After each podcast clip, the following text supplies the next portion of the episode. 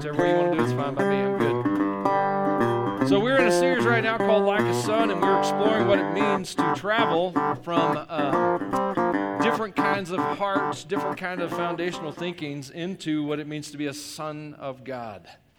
Last week we talked about the orphan, the orphan spirit who's far from God and and uh, is, is kind of in rebellion of God, trying to be their own God. And we discussed how that the orphan needs to come home.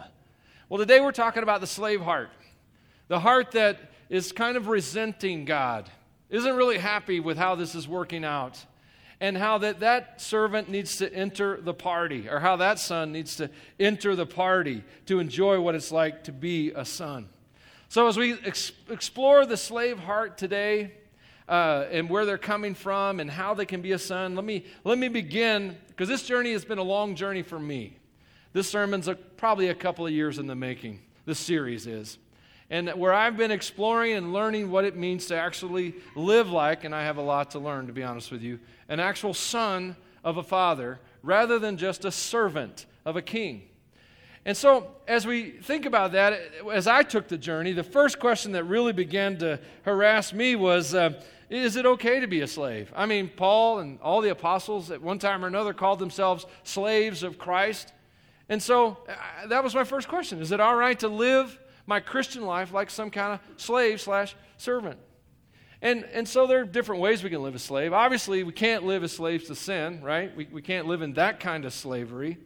And, and what does that mean? Paul said, or Peter says, um, about false prophets. It says that they promise freedom, but they themselves are slaves to sin and corruption. For you are slave to whatever controls you. The human condition has got to serve something. No human being is actually autonomous or independent. You cannot be God of your own life, no matter how hard you try, no matter how strong you think you are. Sooner or later, life will teach you that you don't actually have strength.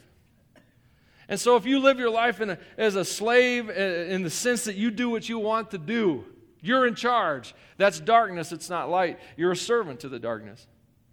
And so, uh, it's not okay to be that kind of slave. It's not okay to be a slave to sin and to evil. It says, God, Peter also wrote, you are, you are free, yet you are God's slaves, so don't use your freedom as an excuse to do evil. So there's only one way to be a child of God, and it does start in the place of being a servant, serving God. He becomes the boss of your life, He rules over you. Okay? What He says goes, what you say, uh, He listens to, and probably quietly dismisses a lot of times, but nonetheless, okay? Um, excuse me. a little bit congested again today, so I, I, think I'm allergic to my wife, so pray for me. Um, Romans 6 Romans 6:16 says, "Don't you realize that you become the slave to whatever you choose to obey?" Now listen to this. It says you can be a slave to sin, which leads to death, or you can choose to obey God, which leads to righteous living. So if you if you live your life and you do what you want to do, you're God of it. You're the, the king of it. It's going to separate you from real life. It's going to separate you from real love.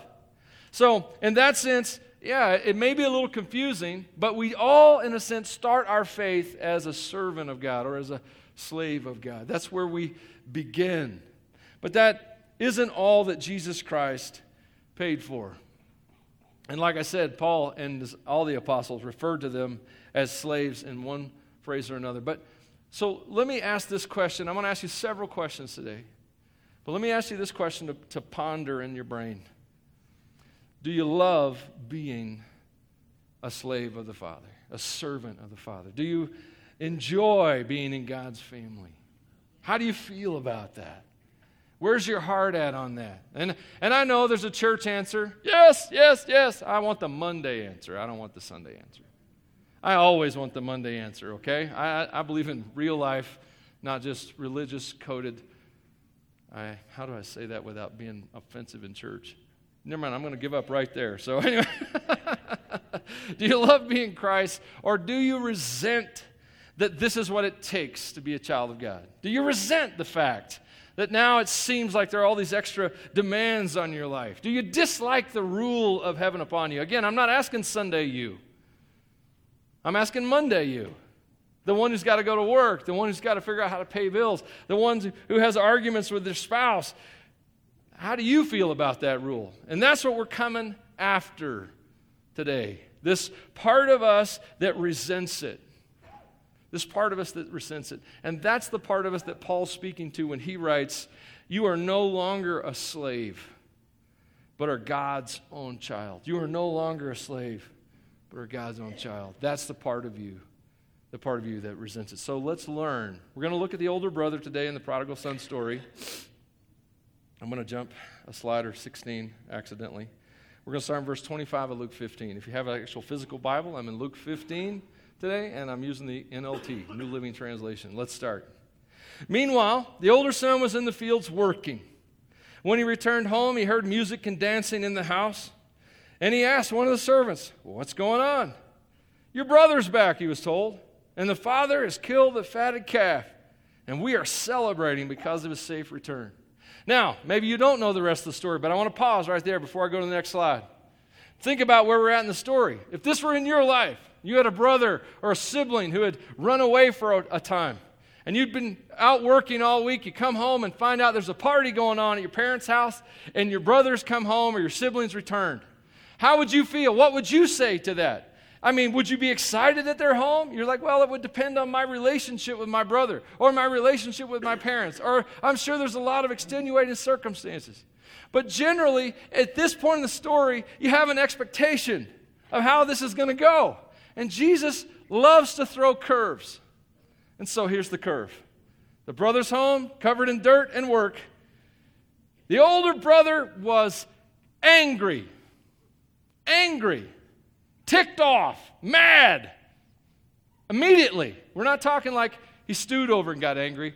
He didn't even know his brother's back. He didn't have anything to be mad about all day long, I guess. But now the party's going on. The older brother is instantly angry. Want to make me angry? Just add my brother. I guess that's how that works, okay? And he wouldn't go in. He wouldn't. His father came out and begged him. The father came out and begged him. But he replied, now I want you to hear the older brother because it's going to speak to the slave spirit in you. You're going to resonate with it. All these years I have slaved for you, never once refused to do a single thing you told me. And in all that time, you never gave me even one young goat for a feast with my friends. Yet when this son of yours, not my brother, he's your son, comes back after squandering your money on prostitutes, you celebrate by killing the fatted calf? You know what I hear? I hear that Toby Keith song. It's all about me. All about that's all I know of it. Sorry. But I like that part. That's pretty good. Sometimes I sing it to my wife, that part, just over and over and over. Is anyone else married to somebody like that? They only know one line, but they don't quit. So What about me? I've slaved for you. I've never refused you, and you never gave me anything. Never gave me anything. Your kid ever say that to you right before you popped him? Oh, no, you don't do that. We don't do that. We don't do that. Sorry. He's furious. He is so furious. He's acting like a temper tantrum three year old and will not go into the party. Are you seeing this? Is, is that, did we get the picture painted? because that's the picture you need to see. You need to see this terrible acting brother who's in, we see so much about him and his relationship with his father. So, what's his father do? The father said to him, Look, dear son, tender terms here. Dear son, ranting, raving, temper tantrum son, dear son, you've always stayed with me. And everything I have is yours. Everything I have is yours. How is the Father going to give him what he already possesses? Everything I have is yours. We had to celebrate this happy day, for your brother was dead and has come back to life. He was lost, but now he is found. So, that's our slave, the older brother. We call him a slave because that's what he said. I have slaved for you every day haven't denied you in any way. I want to learn from him. Before we get into application, let's think a little bit about the story. Let's think a little bit about Jesus telling the story. Jesus loved to tell stories, loved to tell parables because he knew the people. He knew how people were created and knew they would love stories. And so he tells the story, and, he, and Jesus has a knack for taking the person that's normally you would think is the hero and making him the villain, and the person you normally thinks the villain and make him the hero. Like in this story, you have the younger brother who is the villain, but by the end of the story, he's the hero. The older brother who's the faithful son, but by the end of the story, he's the villain. Jesus has a way of throwing these hooks in there, just turning things around to make you think and look at yourself. He's probably coming after in his specific setting. Now, this story, all of Jesus' stories apply for all time. He, he meant them for you just as much as he did the audience he was speaking to then. But he was probably at that time going after the Pharisees and their pride and their arrogance and how they looked down upon the common man. He may have been going after the Jews as a nation because of their racism toward the Gentile world and kind of preparing them for what was coming, which is, and by the way, Gentiles are anybody who's not a Jew, okay? And so, preparing the, the Jewish nation for the fact that the church is going to be comprised mainly of non Jews. So, yeah, he, he's contrasting some of these ideas. But then, then he turns into this, this brother, this, this older brother. And uh, before I beat him up, let's make him a hero. I mean, let's be positive, okay? Positively. He, uh, he fulfills his duty, he gets the job done. Dad gives him a task list every day, he does the task. He's faithful at accomplishing his duty. He's diligent. He, uh, he works hard. You get the idea from the text. He's been in the field all day. You can see him in your mind's eye, covered in the dirt and sweat of the day as he's returning from the fields. You can, you can, it's all in the story. You can see it.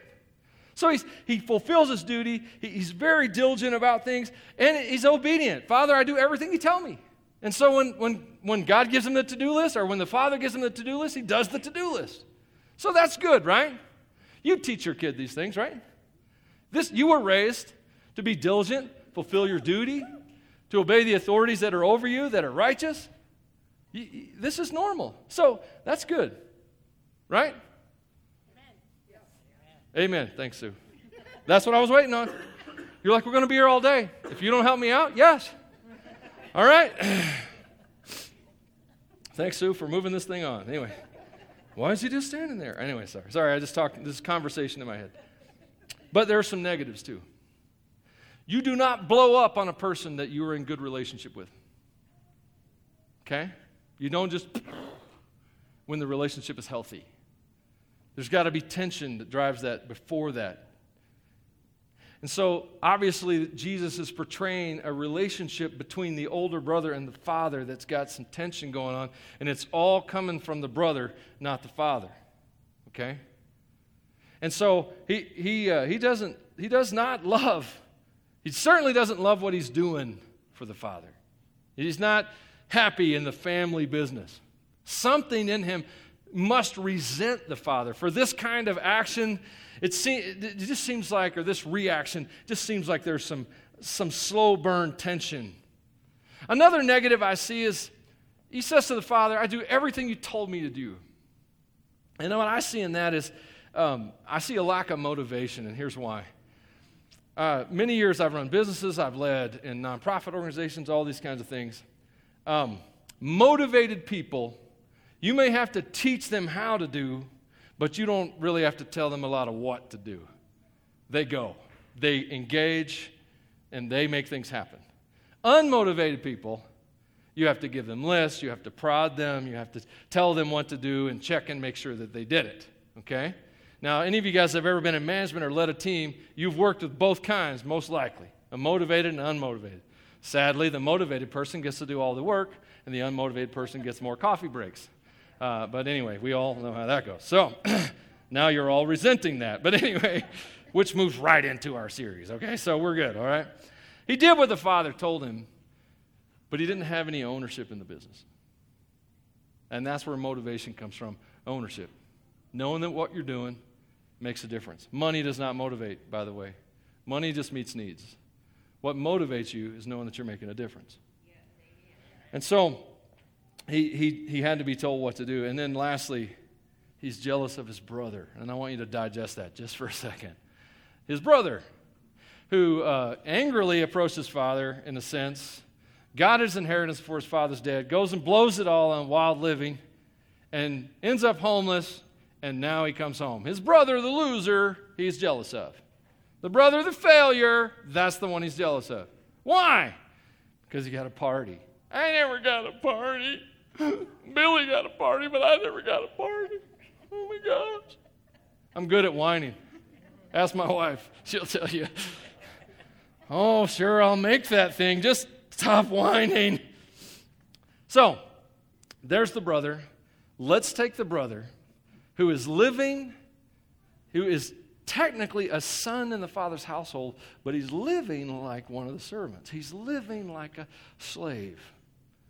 And we look, we thought about what he was doing, the negatives in that. So now let's jump over and ask ourselves a question. Are you ready? Maybe not. Am I living an ordinary faith as a slave? Am I living an ordinary faith as a slave in the Father's household? Make no mistake about it. The slave is in the household, okay? The orphan ran away. He was out of the household. If you, if you want to talk about who's in the kingdom, who's not, the, the slave can be there. But it doesn't mean he gets to enjoy any of the benefits. And so, as you think about this and you start to ask yourself, Am I living my faith like a slave? Let me ask you a few more questions. Let's dive deep. Let's make ourselves think. Will you do that with me? Yes. yes. All right. Sounded like 30. 30 is good. I can take 30, okay? The rest of you like, I'm going to listen until the suffering stops. Okay, you got it. We'll do that too, okay? First question Is it hard? Is this Christian thing, is this faith thing, following Jesus thing, is it hard? Can't find time for it. It's annoying to figure out how to work it into my schedule. Uh, is it a struggle for you? Is it a struggle for you to believe that there's a God who is truly good, and yet your life has got all these problems in it? Have you ever looked up and said, Hey, think you'd make it easier since I follow you? I have many times. God, hey, I'm your servant. You know, I'm telling everybody about you. You would think you'd make it a little easier on us, you know, at least. Oh, man. Sometimes we struggle with faith because our circumstances are difficult. And we really look at our circumstances and they cause us to question the goodness of God, which I think is I think is kind of silly because so much of our life we never ask God anything, and then we get into trouble, and somehow it's His fault that it happened. I, I don't understand the logic, but uh, aside from the enemy, that, that makes me understand it. So let me tell you a belief that I have. And you can say it's skewered or uh, that I'm crazy. It's been said before. I believe that the circumstances around you, the stuff you can see, touch, taste, feel, and how you process it with your mind and your lens, I think it's all a lie. I don't think it's true. If you're looking to your circumstances to try and comprehend who God the Father is, those circumstances cannot tell you who your Papa is. And so, if, you live in, if you're living in the middle of some challenging circumstances right now, you, you, you can't look at God and blame Him for those, and you can't determine how good God is or what your Father's like based on the troubles in your life. Now, a verse that's really helped me move out of my circumstances and into something called rest is in Hebrews 4. I love it. It's one of my favorite verses and has been for many, many years. Of course, you know, I, like Michael and I both say all the time, they're all my favorite, except for Chronicles. Man, Chronicles is tough. But anyway, Hebrews chapter 4, verse 10. For all who have entered, listen this, for all who have entered God's rest have rested from their labors, just as God did after creating the world. And then verse 11, this is where God creates yet again a tension. So let us do our best. Some translations use the word strive. Let us strive to enter that rest. And I'm going to stop right there for, for the sermon, okay? Strive to rest. It's, it's a tension. How do I do that? How do I get out of these circumstances that are not truth? The lens I read them with certainly isn't truth. And move to a place of rest. How do I calm the storm in my life? Is that a good question?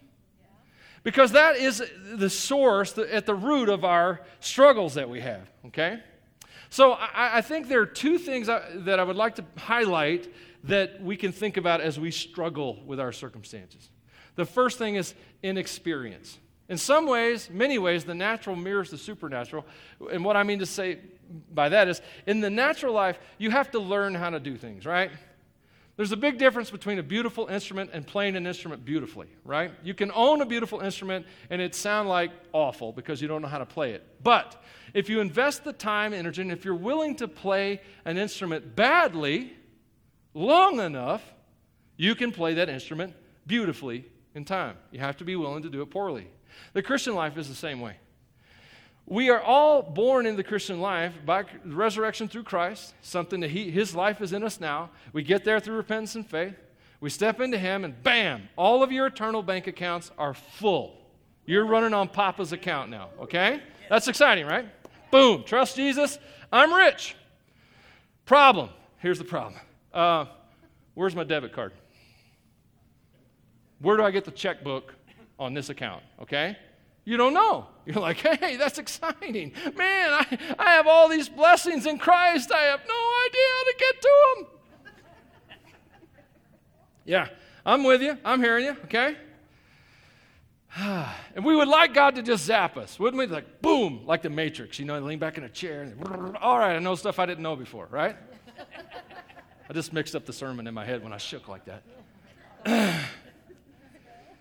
so, in life, you have to learn how to walk in the Spirit, have to learn what God has given you. You have to step out in faith, sometimes on a raging sea. That's the striving part. That's the doing your best to enter the rest, stepping out. God says this is true, doesn't look true, never looks true. But God says it's true, so I'm going to step out and find out how that it's true and be willing to do it badly. Okay? So sometimes we struggle in life, just we're just inexperienced in things of faith. Does that make sense? That resonate? Okay. Then sometimes we struggle because we're double minded. That's the King James word. Uh, we, we, have, uh, we have divided loyalty. Okay? We, uh, we want God to be king of our life, but we also would like to be king of our life, right? I want God in charge. Only on the big stuff. I'll handle everything else. So, anyway, it's like that old joke where the guy says, When I got married, my wife said that she would handle all the little decisions and I'll handle all the big ones, and we have never had a big decision yet. the women are going, I think that joke makes me uncomfortable. All right, so I didn't say it, it was another guy who said it. See, I uh, made, anyway, so James chapter 1, verse 6. uh, James 1, 6 and 8 paints this for uh, James chapter 1, verse 6 and 8 lays this out for you. It says, When you ask God, be sure that your faith is in God alone. Do not waver, for a person with divided loyalty is as unsettled as a wave of the sea that is blown and tossed by the wind. Such people should not expect to receive anything from the Lord. Their loyalty is divided between God and the world, and they are unstable in everything that they do. Okay? Now, in order of faith, we believe that Jesus is the answer. And John uh, 14, he says, I'm the way, truth, and the life. No one comes to the Father except by me. And so when we say Jesus the answer, we mean like only Jesus is the answer. Okay? So when we talk about being double minded, a lot of times we're thinking, well, Jesus is the answer, but I have to really work hard too. Or, I need money in this situation. So, yes, Jesus the answer, but I, the, I need Jesus and money. I need Jesus and patience. I need Jesus and a relationship. I need Jesus and whatever. You fill in the blank. A lot of times that's how we're approaching life. And what that reveals to us, maybe you never articulate it, but that's what your heart's saying. What that reveals to us is our own divided loyalty. We want God, but we also want some control ourselves. Okay? So either God is God in your life or He isn't. This is a yes or no. This really is a black or white.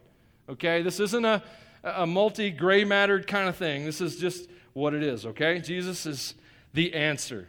So, rather than doubt, when you're in difficult struggles and circumstances, especially if you're struggling in your faith, I want to encourage you to apply the gospel to it. But I want to come back to that idea later. Is okay? Can you remember that? The gospel. Just think the gospel, the gospel. Hold on to that. You're holding on? Okay, got it. They're holding on the gospel.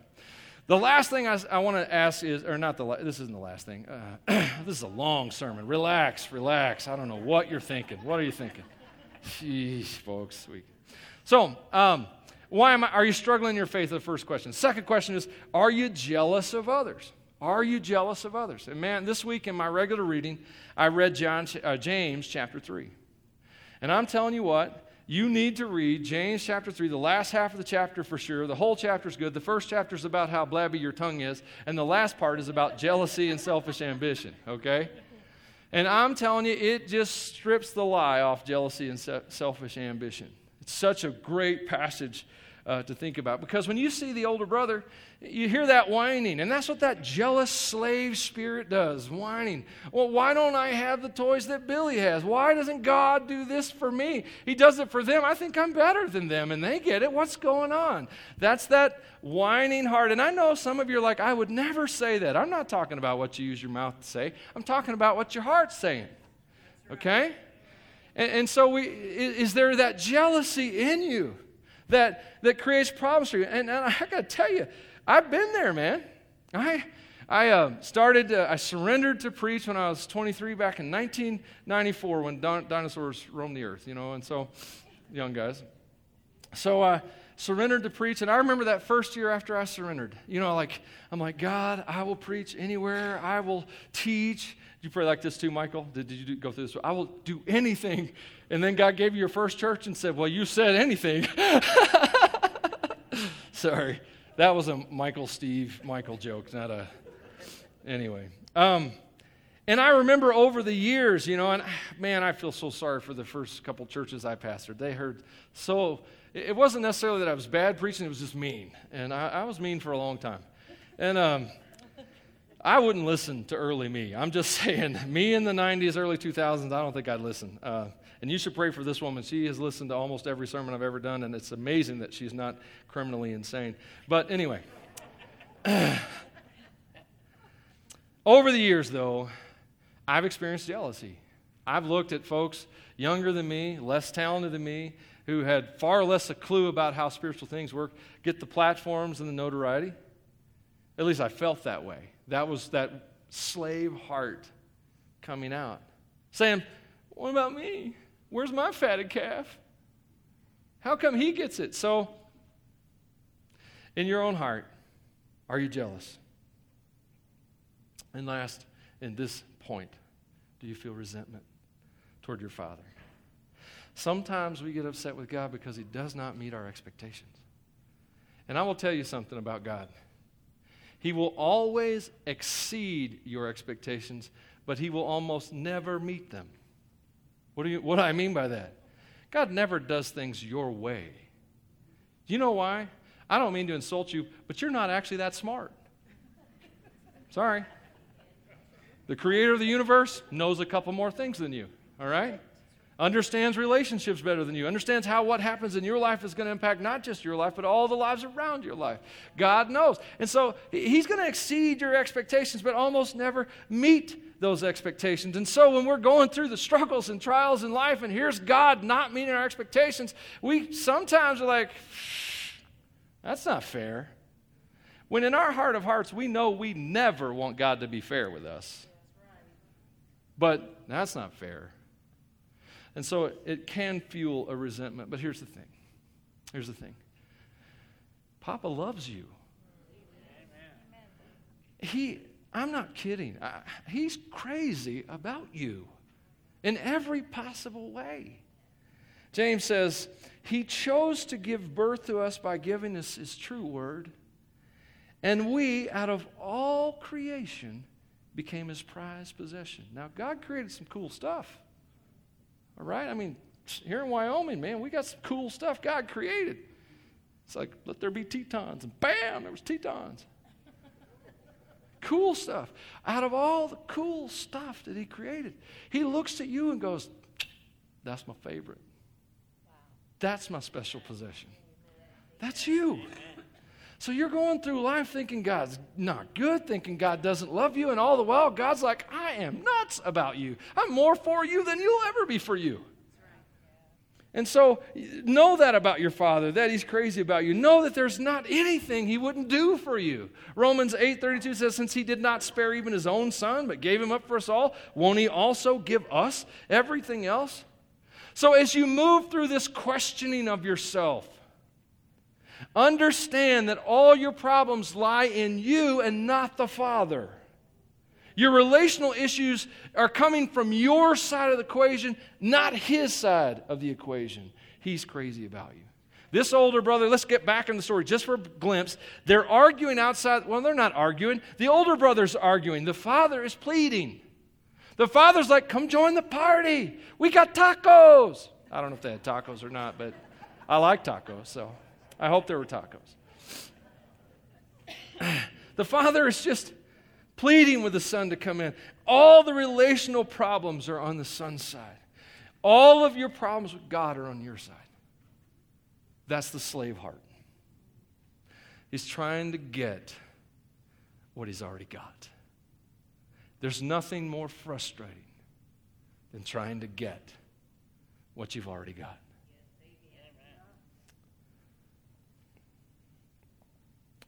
As we transition into how to get out of this, how to go into the party, let me pose another question. Do you love what you get to do for the Father? Do you love what you get to do for the Father? So uh, I told you it was in 1994, somewhere in there. That was when I was ordained. A bunch of guys crazy enough to anoint me to preach the gospel. Hope they don't have to pay for that. Anyway. It's 2000. I moved to Colorado to plant my first church under the supervisory work of a, a dear God loving man named Stan Felder. And um, when you're planting a church, you really don't have anything to start with. Okay? You just, maybe a few people believe in what you're doing.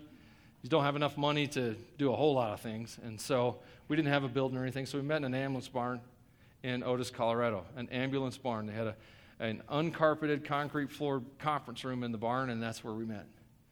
And Stan Felder had a bunch of these folding pew chair things. They were two, uh, two chairs wide, and they folded, and they were super heavy. So that was my introduction to church planting was setting up chairs and tables. That was God teaching me, you're going to do this the rest of your life. It started there. It started. It was in Otis. We went to Akron, started working on a work there. It was set up there. Uh, it, then, uh, you know, we came to Rock Springs after a time. We started Ordinary Faith somewhere around 10 years ago or so. And Ordinary Faith started, new church, nothing. So here we go again. It's the college. We have to set up chairs at the college. And then 2012, we came to this building here. And Every week, you come in. I come in on Saturday nights and I set up the basics for the sound system. Steve comes in later and sets up the instrument part of it. We got some amazing guys, Brother Ed and uh, Hank and uh, Dan Fandrich. And oh gosh, we got so many guys that help. I can't even catch them all.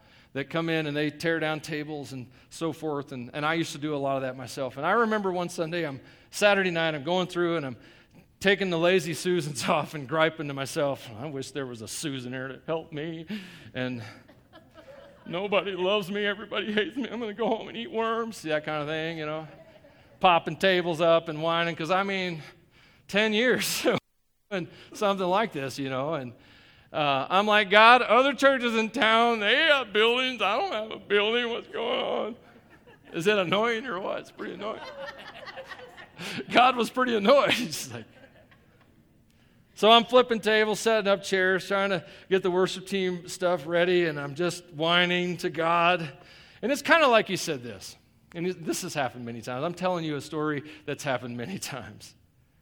And I, he said, uh, Michael, do you love doing it for me? And I'm like, I love you.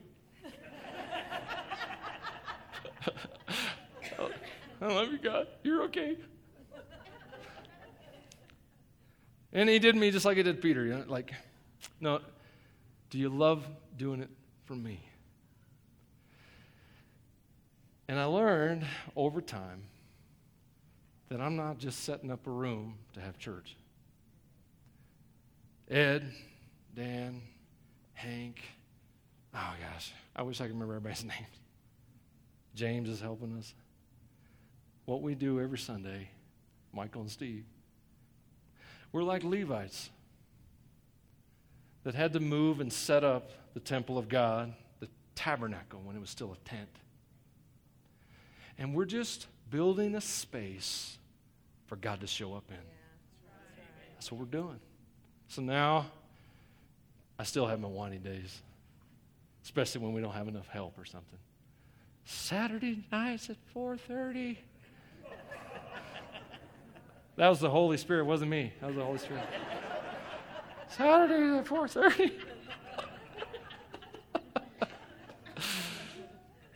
but now, as we set up chairs, I'm praying. I'm praying for the person who's going to sit there, asking God to reveal anything to me that I might need to know, asking them to have an encounter with Jesus. What am I doing? Lighting the candles in the tabernacle, laying out the showbread on the table. And it's not just me, it's these guys too. Do you love what you get to do for your father? Because that can be hard, can it? And your mom and those kids are little, and uh, you find yourself with no sleep and you sound like your mother that first time. Isn't that? no wonder my mother was insane. That's what you think. she wasn't insane, it was you. And so. when you're going to work, guys, and you're like, I just, I, I hate this job and I don't want to do this and my boss is making me sick. And do you love what you did to do for the Father? See what I'm saying? So the slave, back to the slave. He's standing outside the door and he's sticking his foot on the ground, acting like that tantrumy three year old. I don't think tantrum is a word, so don't quote me on that. And the father's begging him to come in. And so here's what the father wants you and me to do today come into the party, enter the party. And so, how do we enter the party? How do we come in the party? So earlier I told you that we need to learn to, to the gospel. We need to preach the gospel things. Do you remember me saying the gospel earlier? Everybody say the gospel. the gospel. All right. The gospel is just a, uh, the word just means good news, or it's translated from a word that means good news, okay?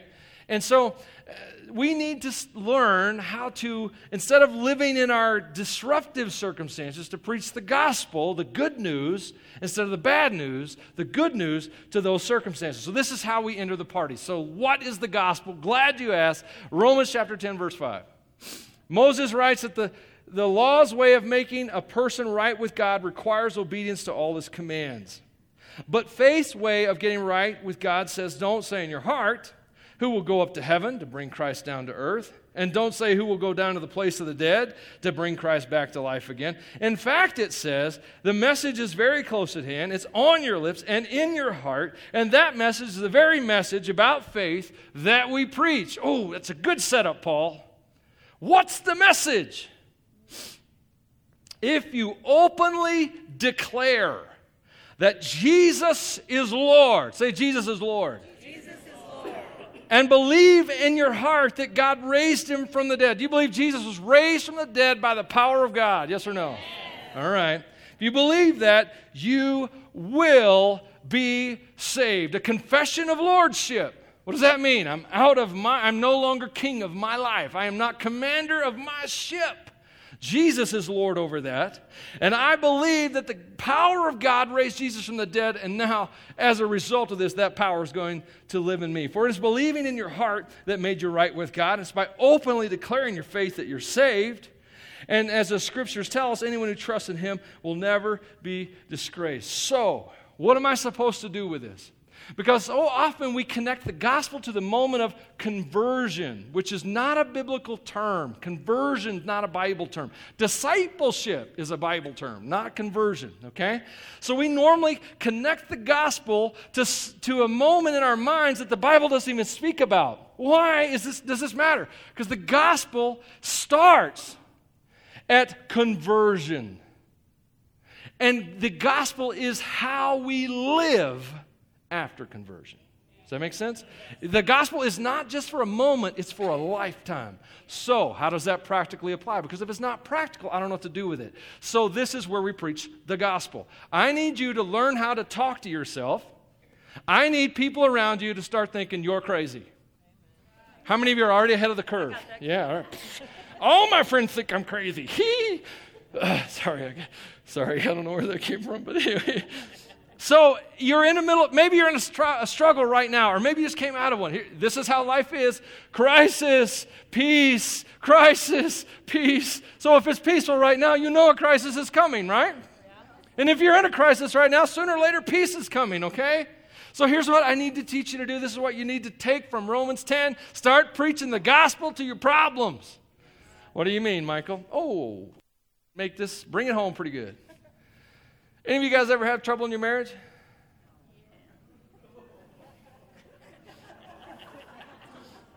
Oh, yeah. Oh, yeah. There's the engagement ring, the wedding ring, and the suffering.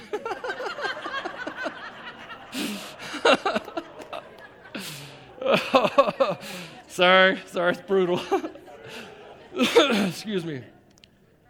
All right. So you get into that fight with that person you love more than anything in the world. They're your person, man. You love them. But not right now. Right now, you want to strangle them. Right now, you want them to stop breathing just for a second, just so they'll pass out. And this fight can be over. I get it. And here's what's going on. You're getting the bad news preached in the back of your head. The bad news is this is never going to get any better. This relationship's never going to change. My partner's never going to understand me. We're never going to communicate. We're never going to get past this. It's going to it's just awful. It's bad. It's bad, and that's the bad news coming in. So the good news is what? Jesus is Lord. Say Jesus is Lord. Jesus Lord. The good news is Jesus is Lord. And so now it's time to preach the gospel to your marriage. Jesus is Lord over this marriage. He's Lord over my husband, who I do not understand and who makes decisions that I do not like. Lord over my wife, who talks in ways that I certainly don't understand and uses way too many words. That's maybe your wife, not my wife. No.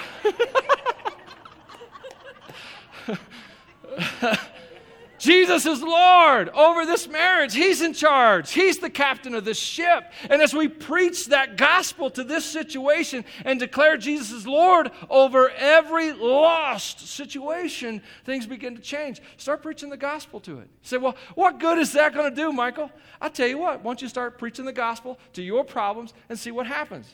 Because right now, your problems are preaching a bad gospel to you. They're preaching the bad. Your problems are telling you God's not good. Your problems are telling you your father doesn't love you. Your problems are telling you it's never going to change and it's always going to be awful. Those are your problems and they lie.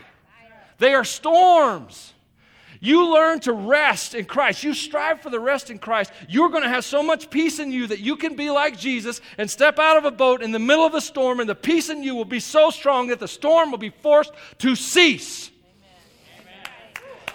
Amen. Amen. Excuse me. So Jesus is Lord over this problem, okay? The next thing you need to do, we need to learn to preach the gospel to our problems. Second thing, we need to stop listening to old you. What do I mean?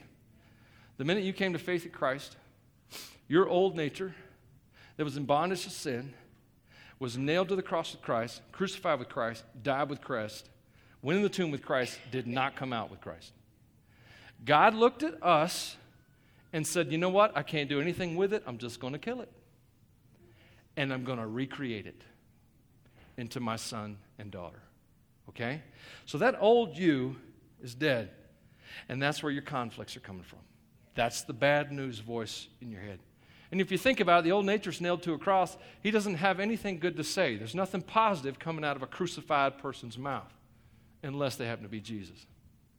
And so, Galatians 5:17, the sinful nature wants to do evil, which is just the opposite of what the spirit wants to do. You guys know that struggle, right? That inner conflict. You came to faith in Christ, and now you're a conflicted person. Why? Because you have a dual nature now.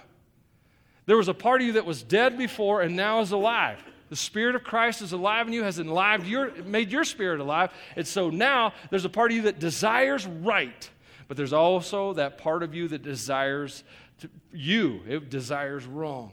Okay? And so that's the voice speaking. So you have to learn how to stop listening to the old you. The, those who belong to Christ Jesus have nailed the passions and desires of their sinful nature to his cross and crucified them there. Just because that voice in you is speaking does not mean you have to listen to it. So we have to learn how to lay down our old life and to surrender to Christ. This is very important because the root of the gospel is surrender. And you men in the house, we don't like to surrender, do we? No. But we have to. Have to surrender. But it's okay. Do you know why? Because when you surrender, you get in the right army and join the right fight. If you lived in the 40s in Germany and you were part of a government that was committing atrocities and declaring war on the world, the best thing that you could do morally would be to surrender to an allied force, to leave your nation behind and join the side of right. Join their army and fight for right. That's you would surrender to change loyalties, to leave evil and join right. The world you were born in is evil. It commits all kinds of atrocities and then stands here and tells you how good it is and proclaims its goodness while destroying life and other people and using up the world. It's time to change sides. So, surrender isn't about just submission, surrender is about finding a new commander. It's about finding a king worthy of serving. Does that make sense? It's about getting in a battle that's worth fighting. So, we got to stop listening to that old nature, the, the, uh, the news media of our mind that keeps telling us the bad news, and we need to start chasing the new you. Start pursuing all that Christ has paid for for you. Because the Bible says you are blessed with every bless every spiritual blessing in heavenly places. Your bank account is full. Everything is yours now but we don't know how to access, access it. And so this is where the pursuit comes in. We are to pursue. That's how we enter the rest. We pursue after everything that Christ has purchased for us. Paul put it this way He said, I have already, and not that I have already obtained it and have already become perfect, but I press on so that I may lay hold of that for which also I was laid hold of by Christ Jesus. See, in life, you can't just stop a negative, you have to fire off a positive. There's a, there's a balance, there's just there's a tension in life that just exists, and the Bible affirms it. That you can't just stop one thing, you'll create a void. Nature abhors a void, God abhors a void. Satan loves a void because he can fill it with negativity and who he is, and with sin and all kinds of things. And so you've got to lay down the old person, but then you have to pursue the new person. Go after what Jesus Christ has purchased for you. Now, so excuse me, we preach the gospel to it. We lay down the old man. We pursue the new man. Then we enter the party. Father's at the door. I got an amazing buffet. You look like you like food. Come on in. Enjoy the party. What does that mean practically? So I want to jump into Corinthians real quick. Chapter 2 of 1 Corinthians, verse 9. This is what the scriptures mean when they say, No eye has seen, no ear has heard, and no mind has imagined what God has prepared for those who love him. We're used to that text. We like it, we think about heaven. What's really starting to annoy me at this current stage of my life is that people stop at verse 9 and don't jump into verse 10. Because verse 10 changes everything, the meaning of what verse 9 says. No eye has seen, no ear has heard, neither has entered in the hearts of men, no mind has imagined what God has prepared for those who love Him. Are you ready? But it was to us, to you, to me, but it was to us that God revealed these things by His Spirit. For his spirit searches out everything and shows us God's deep secrets. No one can know a person's thoughts except that person's own spirit. No one can know God's thoughts except God's own spirit. And we have received God's spirit, not the world's spirit, so we can know the wonderful things God has freely given us.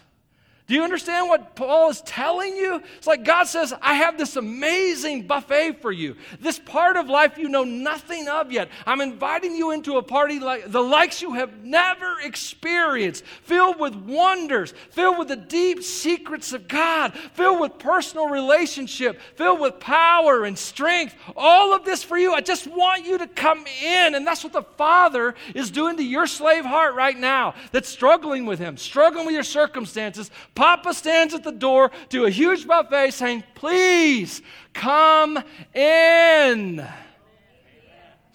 So, I want you to get hungry for more. If your Christian life and your faith is uh, just going to church, there's more. If it's a morning devotion, hitting church when you can, there's more. If, if it's prayer and worship on top of that and Bible study, there's more. If on top of that there's ministry and helping people and trying to see life change and waiting on God, there's more. There is never not going to be more. It's always more. My Papa is infinite. There is no end to his wonders and joys. You do not have to wait to go to heaven because God has placed heaven in you. Do you understand? No eyes seen, no ears heard. Like, when I die, I'm going to get to see what no eyes seen, no ears heard. And I'm like saying, no, you already died. You died on the cross with Jesus Christ, and then God put heaven in you through Christ. And so, you, my friends, have these wonderful joys of God that are available to you if you will just press in, if you will learn to strive for the rest. There is love and joy and peace and power and strength and self control and all those things that you need in your life. They're already in Christ, they're in your bank account. Learn how to write the check. Amen. I close on what David said. He said, Taste and see that the Lord is good. Taste and see that the Lord is good. And so I'm challenging you. Your faith boring or it's hard? I'm suggesting that we're doing it wrong. I'm suggesting that there's a relationship that can be had with the Father, that there is a, a joy that can be known in God that can't be known in anything else you do in this life. And so I'm going to challenge you to taste and see if the Lord is good. We're about to do communion. And so there's a broken cracker because Christ's body is broken for us. There's a cup of juice because his blood was poured for us. As you take that cracker and dip it into that juice and you eat it, yeah, you're going to taste the cracker and juice. I want you to taste that your Father's good. I want you to stand there before your God in that moment as an individual or as a family or as someone's around you and as a community together. I want you to say to yourself, I don't want to resent you, Father. I don't ever want to be upset with you ever again. I want in the party. If your Christian life isn't fun, you're not doing this right. And it is fun. In fact, this is kind of why I do what I do, because I got tired of churches making Jesus look like a drag.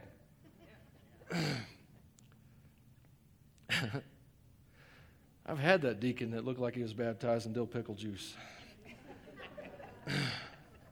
As you take that cracker, learn to enjoy your Father's goodness. Ask Him to teach you. Learn to taste. Know that Father has so much more for you than you know right now and ask for Him to give it to you. Wait in His presence to receive it. Learn what it means to live in authority. But that'll be our last sermon in the series. If you miss it, you won't know.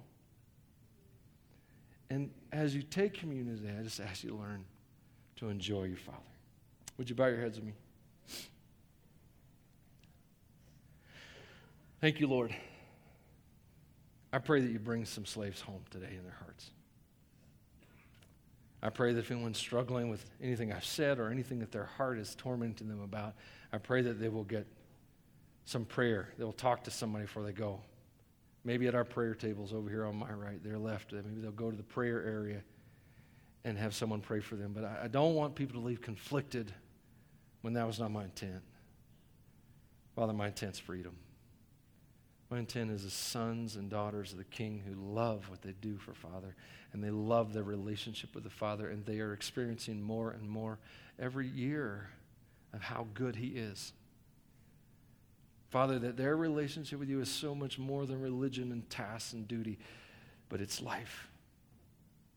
So, Lord, as we take communion, I ask you to bless these symbols the cracker and the wine. Connect us with Jesus. Let us remember that we died with him. Old self is over. And let us remember that we live by his life. His last breath upon the cross is the breath that empowers my days. I pray, Lord, that you strengthen this body through this communion and the worship to follow. In Jesus' name, amen. If you'll stand, come down the center aisles, go to a table, circle around the outside, and go back to your seat. We'll close on a song and a prayer.